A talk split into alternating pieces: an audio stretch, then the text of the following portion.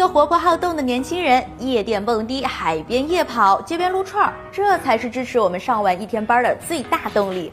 可是啊，每次想回味一下这完美的夜生活，才发现照片那叫一个惨不忍睹。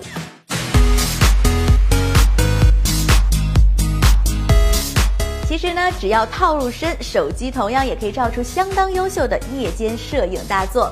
在光线不足的环境下拍照，最怕的就是我那抖得像帕金森一样的手。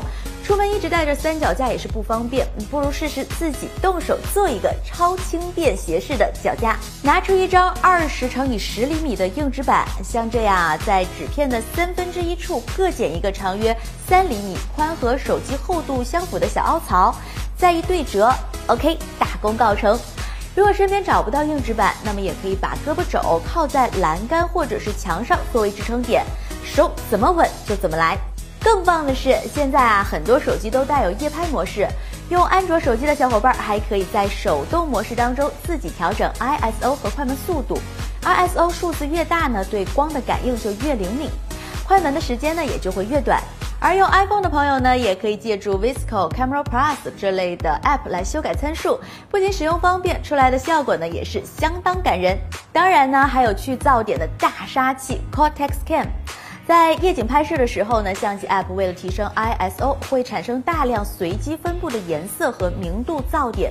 也就是说，当我们连续拍摄一组照片的时候，每张照片噪点的位置呢都是不同的。而 Cortex Can 呢，就是抓住了这个特点，并且呢是采用了堆栈降噪的原理。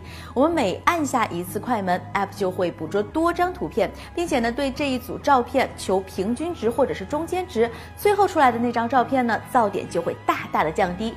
堆栈的照片数量越多，效果就越好。你看啊，一百张堆栈时，基本上就已经没有丝毫的噪点了。